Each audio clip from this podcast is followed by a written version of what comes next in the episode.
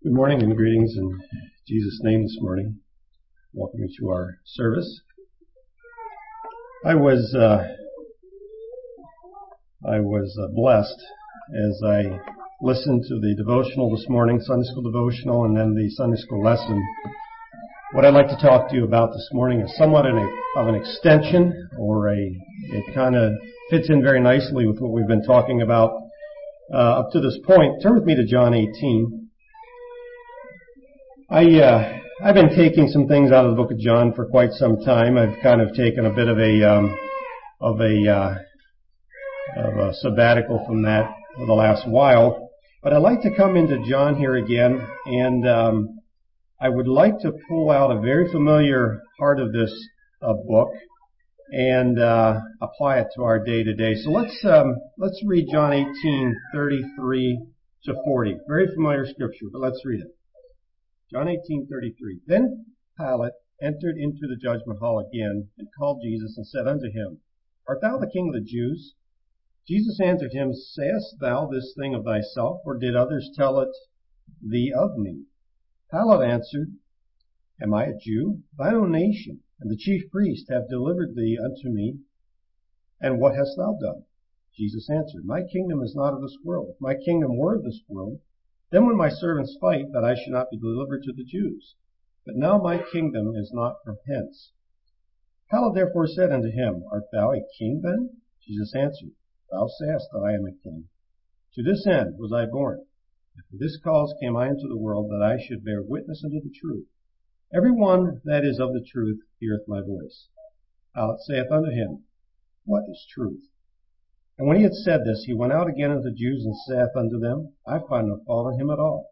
But ye have a custom that I should release unto you at the Passover, excuse me, that I should release unto you one at the Passover. Will ye therefore that I release unto you the King of the Jews? Then cried they all again, saying, Not this man, Barabbas. Now Barabbas was a robber. You know, very, very familiar account here. And um, often we get a little hard on Pilate here, but I would like you for a minute just to think about what this poor man, the stress this poor guy was under at this point. So here comes this angry mob of Jews with somebody who they had just indicted under their own ceremonial law as for blasphemy because he had um, called himself God. And so the high priest says, "What what what more do we need? Let's let's haul this guy off to the uh, to, to Pilate here. Let's get the authority to crucify him." So when they haul him off the Pilate, they had to change their tune slightly because they they knew that Pilate wouldn't buy the thing that. So what if he says he's God? What you know? Pilate is a is a, a political ruler there, the governor. Who cares? Who cares what uh, what he's making claims of? They had to come up with a little bit of a different line. So what they said then is, this man is trying to make himself Caesar. He's trying to uh, to um, uh, he's trying to put himself up as a king. So Pilate goes to Jesus and he says, um, "Are you a king?" And uh, Jesus said, "Yeah, I, I am. I, I am a king. But there's one thing you don't understand, Pilate. I'm not your typical king. My kingdom is not of this world." He said, "If it was, my servants would fight that you would be delivered, that I would be delivered from these Jews. But because my kingdom is not of this world, my, my servants aren't fighting. Well, Pilate said, uh, he grabbed onto this and he said, Art thou therefore a king? And Jesus said, Yes. That's the truth. That's why I came into this world. And then Pilate you know, he hears the background noise out there and he hears the people screaming to crucify this person. And in our day to day, I think we would say he was ready to pull his hair out. He says, what is truth? What is truth? I don't know what the truth is. You say you're a king, but you say you're not a typical king. And out here they're screaming to crucify you. Thank you. He said, what is truth? We get a little hard on him and we say, you know, Pilate, you should have known what truth was. You know, you asked the question, if you really want to know what truth was, you could have known what truth was. And there may be some truth to that. But I feel for Pilate. He was, he had it. What is truth? The fact here is that Jesus was promoting an otherworldly kingdom. And it could hardly have been a secret to the keen observer, an interested person in the last three years, that that is exactly what Jesus was promoting. Jesus, right out of the gate in Matthew 4, it says that he went about Galilee, teaching in their synagogues and preaching the gospel of the kingdom. In Matthew 10, when he sends out the twelve, he says, Go ye and preach, the kingdom of heaven is at hand. In Acts 28, 30, the very last verse of, Acts, it says that Paul spent two years in his hired house. And what did he do in his hired house? It said he preached the kingdom of God. In Revelation 1 9, John introduces himself and says, I am your brother, your companion in tribulation, and in the kingdom and patience of Jesus Christ. This idea of an otherworldly kingdom and being part of an otherworldly kingdom is not new. It's not a new idea. You've heard it before. It was something that Jesus preached out of the gate. It's something that the apostles latched onto and preached. It's something the early church understood. My question to you is today, do you understand that? Do you understand that you are actually a part of another kingdom? Do you, do you grasp that? All throughout the church age, the Pilgrim Church has recognized that true religion will not mix with the thought processes and necessary procedures of a worldly governing nation. We as American citizens have struggled with this. We make a valid attempt at a literal adherence to the Word of God. But we have struggled, I think, to find our niche in this very pluralistic, inclusive experiment called democracy. We have become, I think, too comfortable calling this nation a Christian nation, or at the very least, saying it was founded on Christian principles. I would like to ask you, is that correct? Is it correct to call this a Christian nation or say that it was at least founded on Christian principles? Is America any more Christian than Iran or North Korea? You, you think about that and then you decide why you would say yes or no to that. I would like to explore this morning deeply how we fit into American society, why we have some of the ideas we do, when Christ clearly says, my kingdom is not of this world. And if you're going to be part of Christ's kingdom, you're going to look radically different than a nation of the world. And I would like to clear the air on some of the misconceptions that we possibly grapple with. So let's get started here. Historically, we as Christians have known little of this term of citizenship in the world. I should say we as Mennonites slash Anabaptists. In the Middle Ages, Um, depending on where you were born and who you were born to, determined largely what you identified as. You were either born as a serf or as a nobleman. There was no middle class. You were one or the other. And who your papa was determined that. You were either a Catholic or a Protestant or a Muslim or whatever you were, based on your geographical area that you were born into. It was just simply the way it was.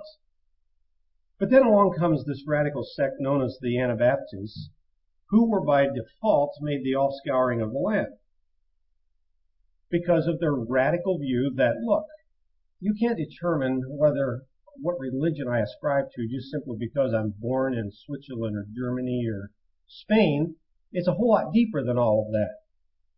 So because of that, they had their property confiscated. They were hunted like the varmints of the land. They were put to death. They were deported. And they hid in the hinterlands of their countries to escape the long arm of a very unbenevolent government. That's not news to you. You know that. That's just some, some church history that I know you're all familiar with.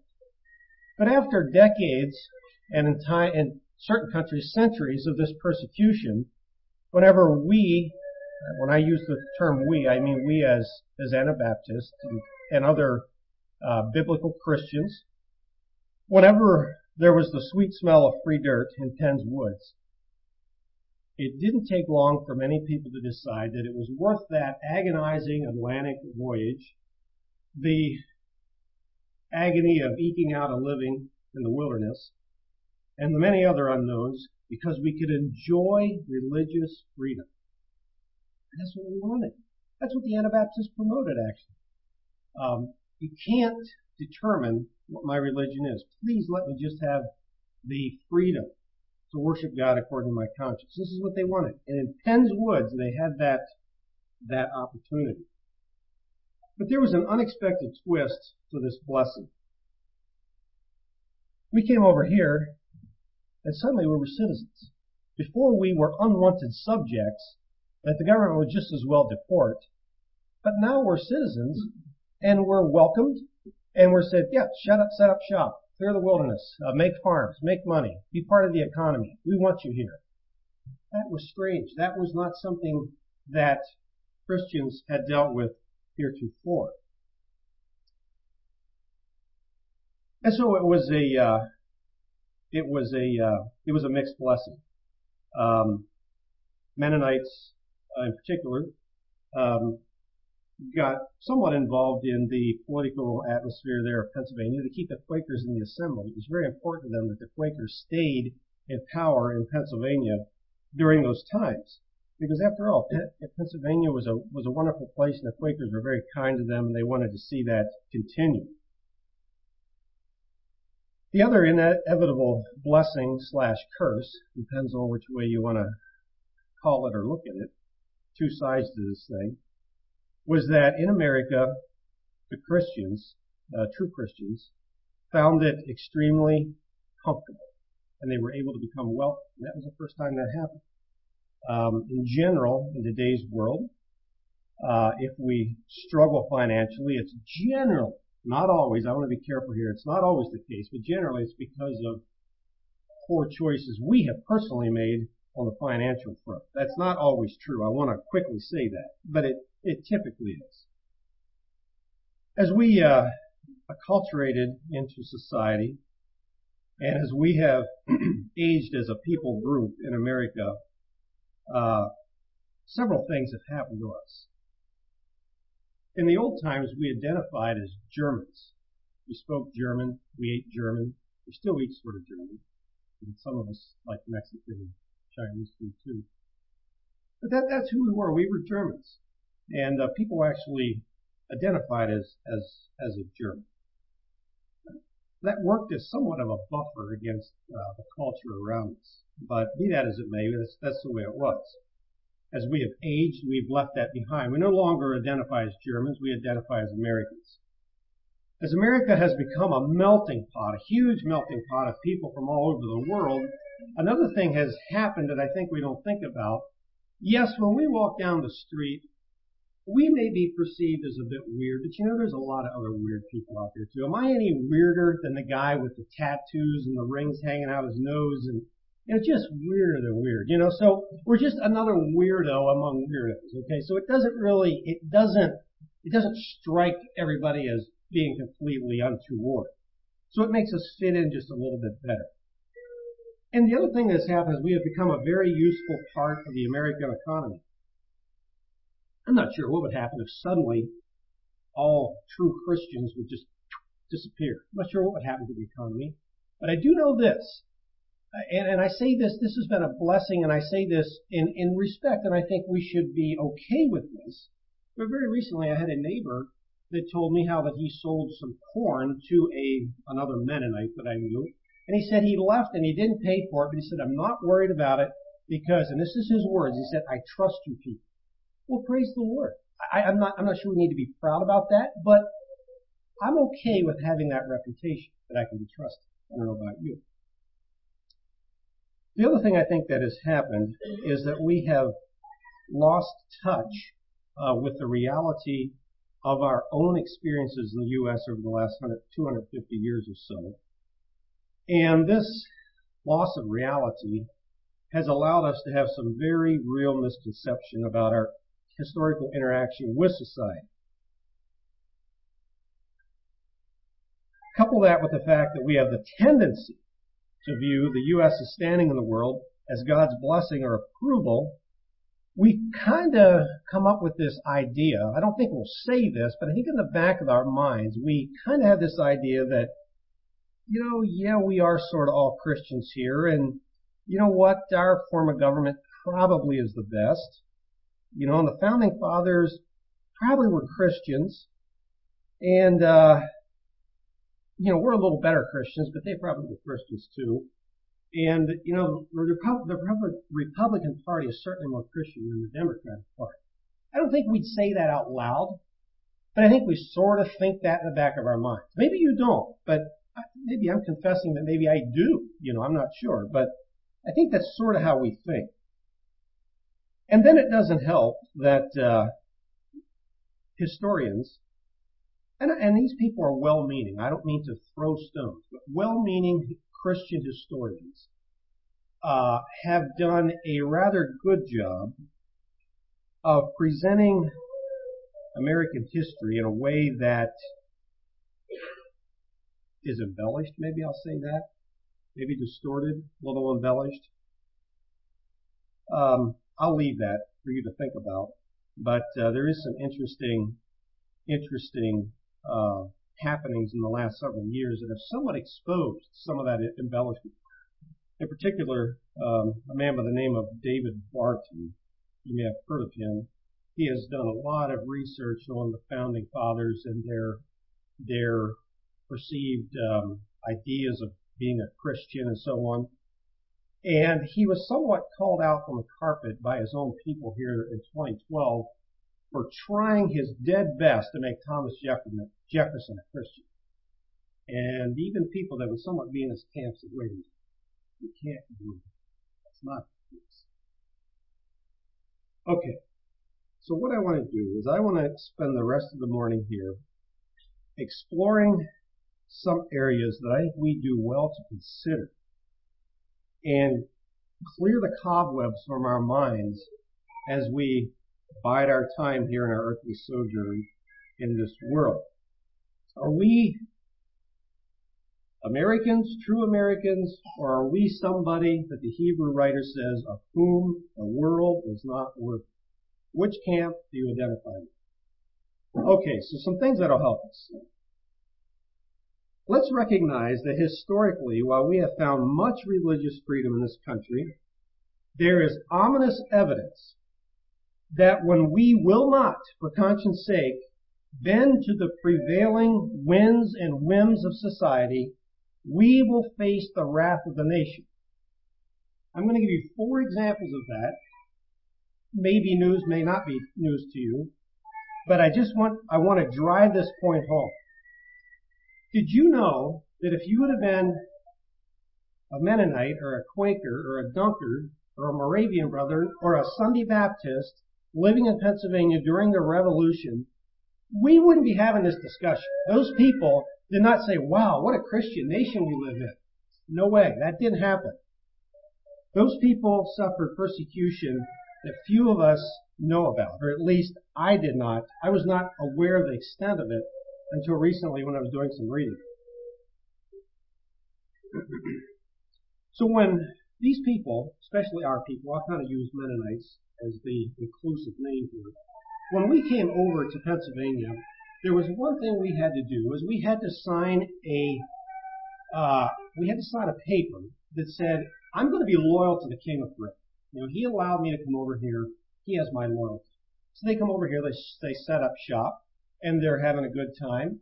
And suddenly we have these rabble rousers out there in in you know the larger colonial America that decide you know we don't like the King of England anymore we're going to just revolt, you know. Now that's a very simplistic way of putting it. They they thought they had their reasons and things. But anyway, this put this put the Mennonites on a quandary. Because we were told, or we signed allegiance to the King of England. Now we're told, oh no, not him anymore. It's it's us. You you you cozy up to the rabble rousers of colonial America now. Again, I'm I'm talking very simplistically here. There's much more to the story. Well, they're not going to do that. Anabaptists, true Christians are good on their word.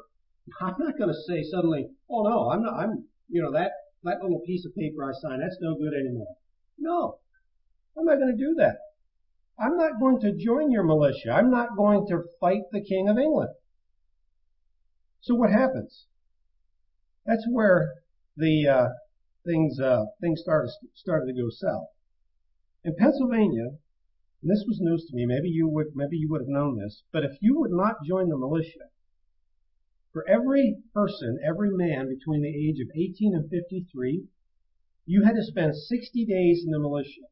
If you would not do that, you had to pay the equivalent in today's money $4,000 for every 60 days you did not serve the militia. So let's, let's pretend you're a father, you're less than 53, and you have, let's say, uh, four sons. That makes five of us, right? This is $4,000 per head. You suddenly are forking over 20,000 bucks every year because you will not serve 60 years in the or I'm sorry, 60 years, 60 days in the militia, two months. I don't know about you, but I don't really have $20,000 just sitting around. I'm not sure how it was for those folks then, but to say that that wasn't a hardship is a stretch. It was a hardship. Then, to add insult to injury, there was what they called the Test Act. To root out the Tories and the British sympathizers, uh, the revolutionary government came around and said, here, you now have to take what's called the Test Act, and that is you have to pledge allegiance to the new government. As I already told you, they weren't interested in doing that because they had said we're loyal to the King of Britain. So if you did not do that, suddenly you couldn't leave the county that you lived in. You couldn't cross any borders. You couldn't buy and sell very freely at all, if, if at all. And you faced threatened jail time and confiscation of your property. Well, there were some people, some um, uh, some of the officials there in Northampton County, there in in Pennsylvania, that were very unsympathetic towards these untoward Mennonites. And it's interesting that the the one that was the least sympathetic was an ex-Moravian. That that's just an interesting twist on the thing. And so they proceeded to enact those um, particular things to the down to the wire. Four Mennonite families were sold to the walls. Came in, took out beds, food, Bibles, stoves, horses, anything these people owned was auctioned off on public sale, and the and the um, the heads of home were sent to to jail. And a few of those ladies were pregnant and were forced to sleep on the floor with no stove, no nothing. Now, after some appeals to the Pennsylvania legislature, some of this was resolved. But I'm just telling you, things were not the greatest during those times. And, and probably the most um, uh, sad incident was in 1778. There was a Quaker man who was hanged in Pennsylvania, basically on a mob spirit. Uh, there was no indictment that they could prove, but uh, he was hung as a traitor merely on suspicion, despite a petition by 4,000 people that this man is innocent. I simply share that with you to, to tell you that in 1778, we didn't sit around thinking that America was a Christian nation. That didn't happen. Let's move on. The Civil War era brought another time of testing. I'm not going to go into a lot of detail here, but if you'd lived in the South during the Civil War era, again, you wouldn't have thought you were living in a Christian nation. If you would have been in the Shenandoah Valley during Sheridan's raid, where scorched earth policy was in place, you wouldn't have thought the North was very Christian either. And if you lived in the North, and you lived in Lancaster County and you voted for Thaddeus Stevens, as senator, is it senator or representative? I can't remember, but anyway, you'd probably face the ire of your neighbors because they weren't very happy with people that voted and then wouldn't fight for the North. So to say that the Civil War era was a time of comfort for the Christians is just not very true. And then probably the most um, one of the sadder eras of our time was during World War One. It's another time of a sobering reminder that the world is not a friend of grace. Um, I don't know. How many of you know about the the Hofer brothers, the Hutterites, the Hofer brothers. Okay, um, Hutterites from South Dakota that were drafted into the army in 1918, sent out to Washington to uh, Fort Lewis, and of course they they got there and and um, they refused to put on uniform. And um, march, do the military service, things that they were supposed to do there. So they were court-martialed and sent to uh, Alcatraz there in California. It was a prison that was designated for for their kind, people that would not cooperate with the government during that that era. When they got to Alcatraz, they were sent into what was known as the hole, solitary confinement 14 flights of stairs down, eight and a half, or I'm sorry, eight by six and a half cell. Nothing in it except one thing. An army uniform lay on the ground, and you could either choose to put that thing on or you could choose not to. Well, by that time, the brothers had decided that they weren't going to put the uniform on, so they were forced to lay on damp concrete in the bed. The first four and a half days, they got exactly a half a cup of water. That's what they got for their fare. And after that, they got some bread along with their water. I forget the amount of time, but for an extended period of time down there, the prison officials used a technique.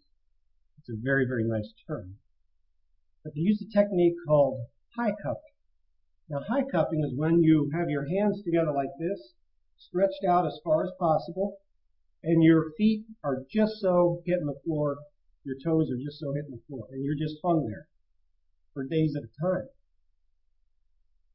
When those boys came out of there, their arms were so swollen they could not get their arms into the coat sleeves.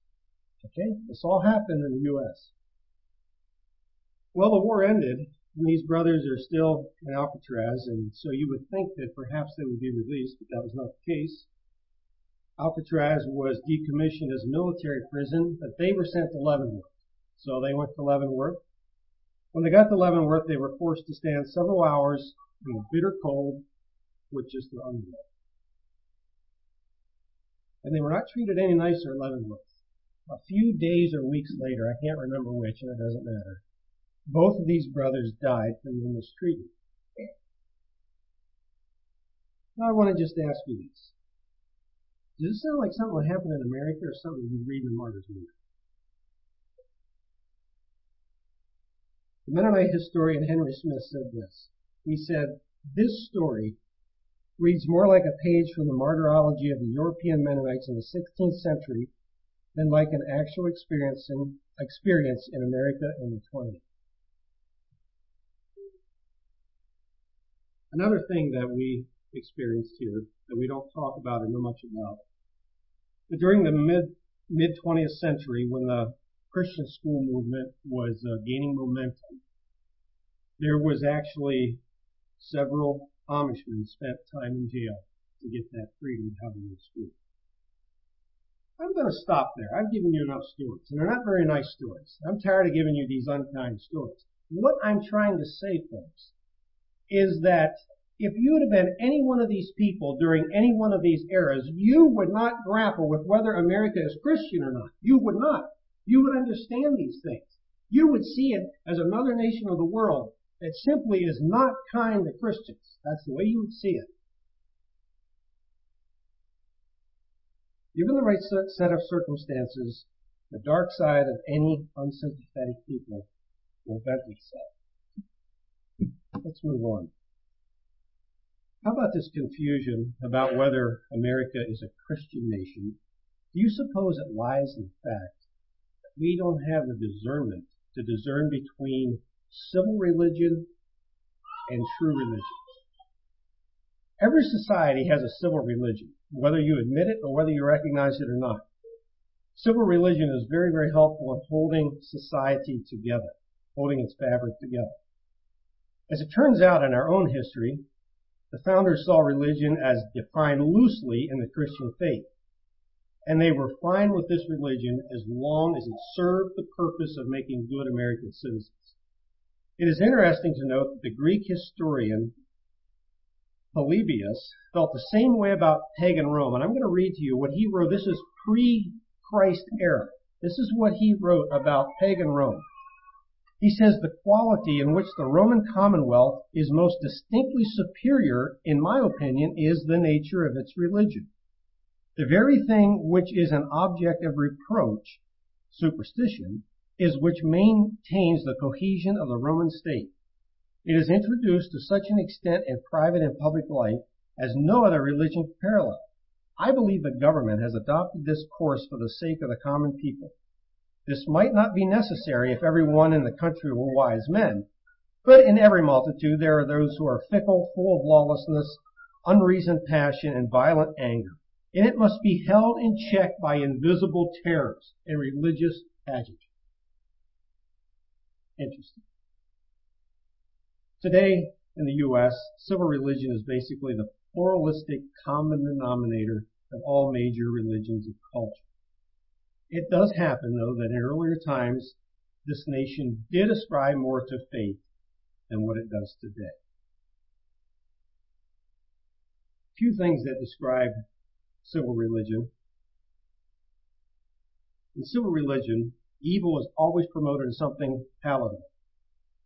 In the revolutionary time, Britain was evil.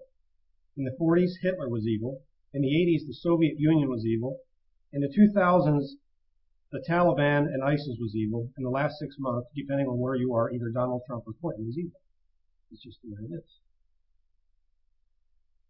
Civil religion will confuse biblical teaching to fit humanistic thinking.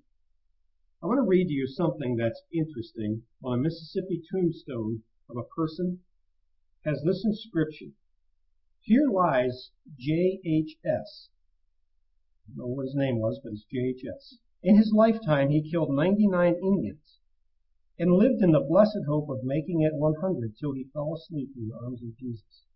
Is that biblical or is that humanistic?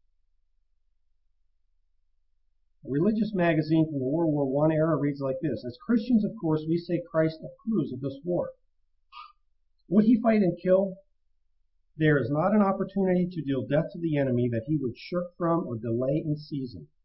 He would take bayonet and grenade and bomb and rifle and do the work of deadliness against those which against that which is the most deadly enemy of the Father's kingdom in a thousand years. This is the exorable truth about Jesus Christ and this war, and we rejoice to say it.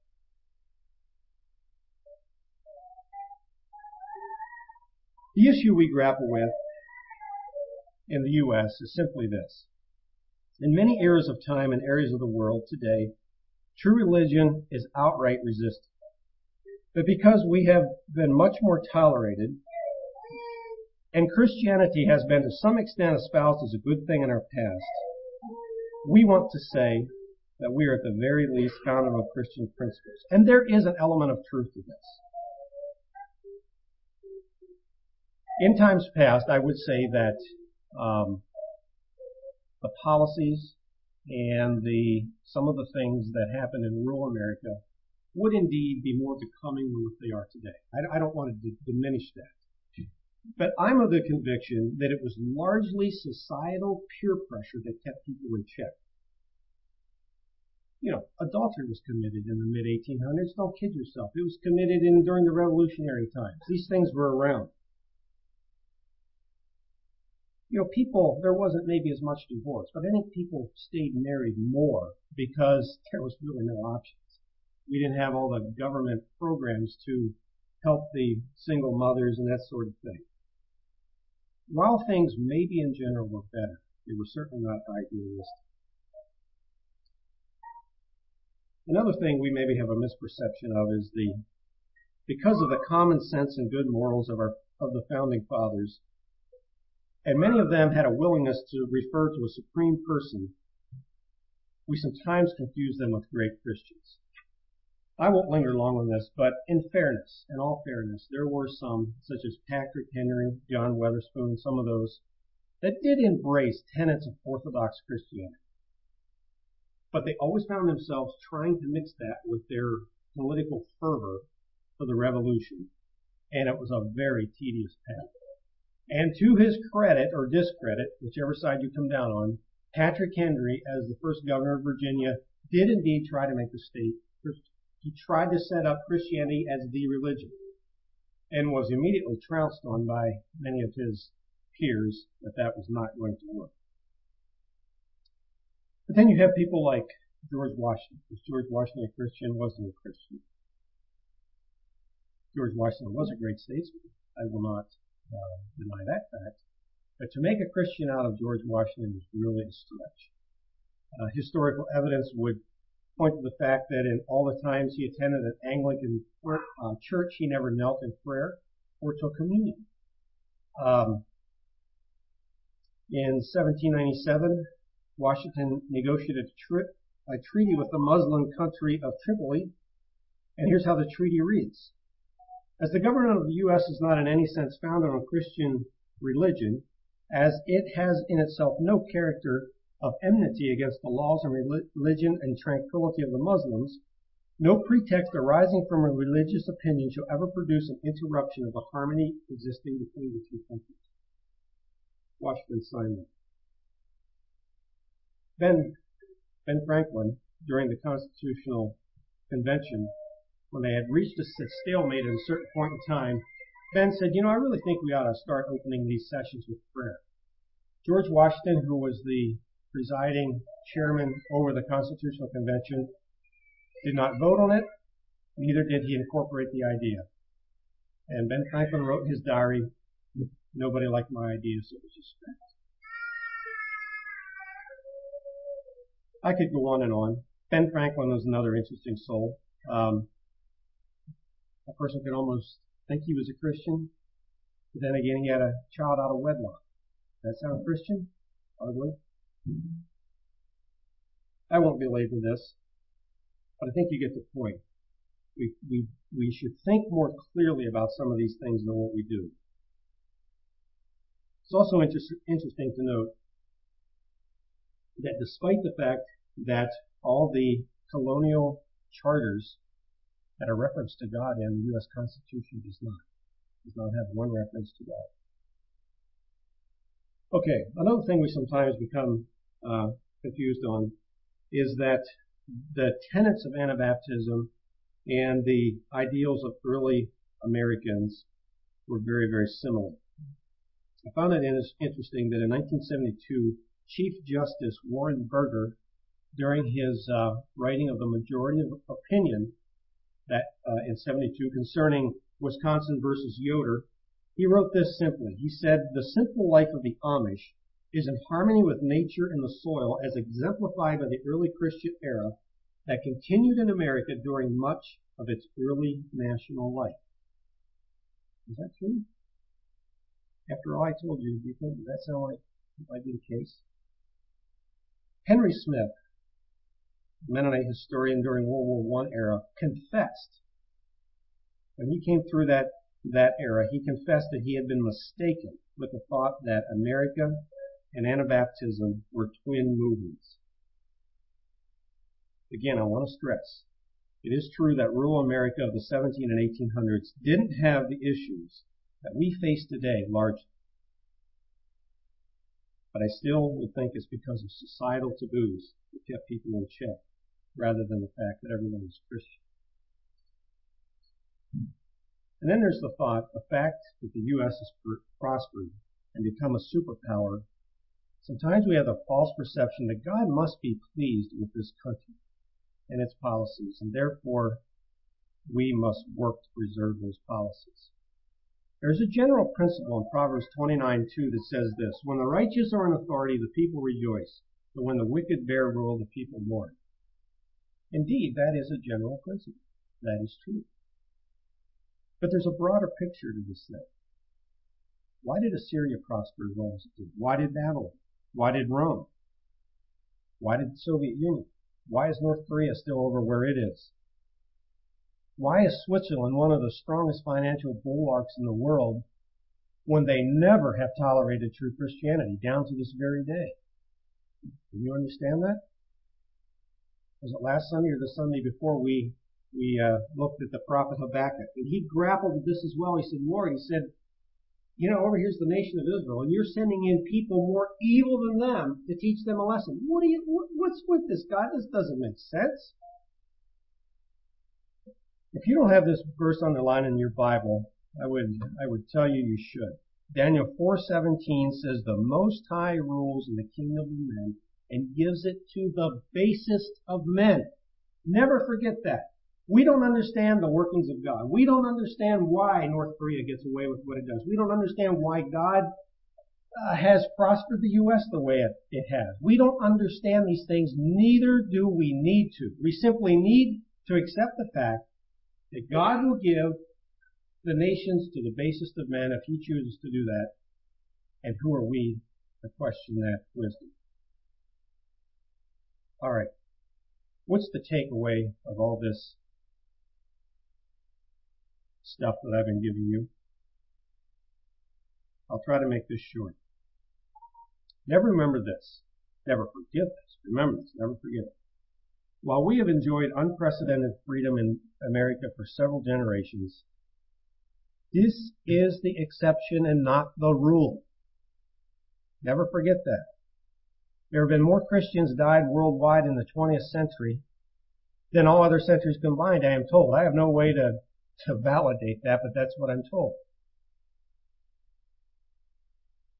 This is, the Bible brings this out.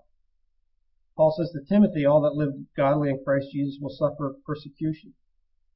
Jesus says that the world, in the world we will have tribulation. He also says that we will be delivered up to be afflicted and we should be killed and hated of all nations for his sake. And Peter sums it up. He said, when this happens, don't think it's strange. You know, I had to, I had to just sit down and contemplate that a little bit. You know, if everything broke loose and we were persecuted like crazy next week, I would think that was strange. Peter says, don't think that's really strange.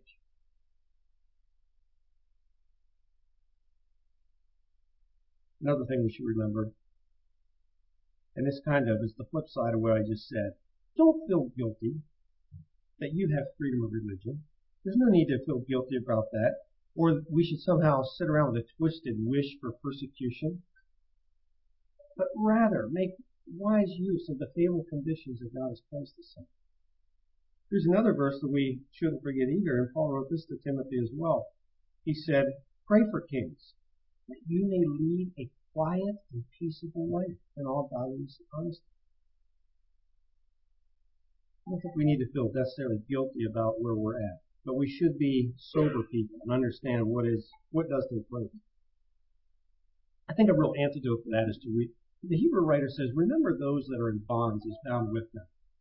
I think we should identify with the Christians that are suffering in North Korea. When's been the last time you prayed for those people?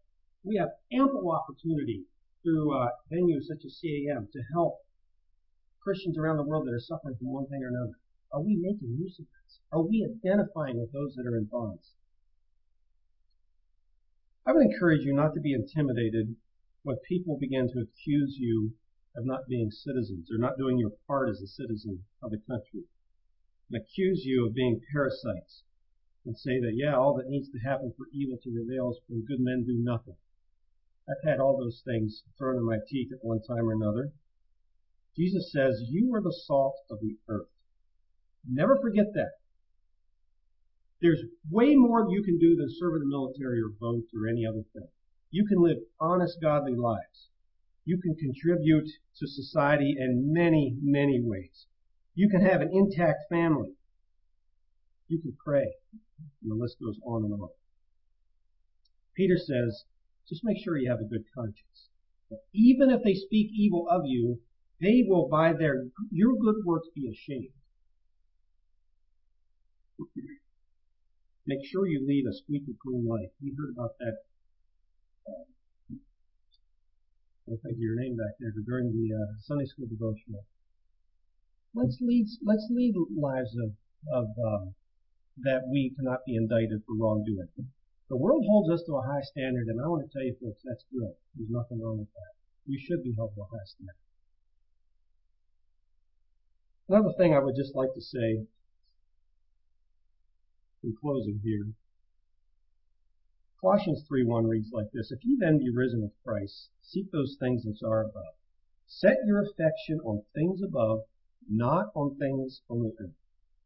And then I'm going to jump right into 1 Peter. It says, But as he which has called you is holy, so be ye holy in all manner of conversation. I would like to bring that right down to us today. This election cycle that we have been going through this point has brought Christians a great deal of consternation. I talked to two, and I, am using Christians in a broader sense here. I talked to two Christian people this past week. Both of them said, not voting this year.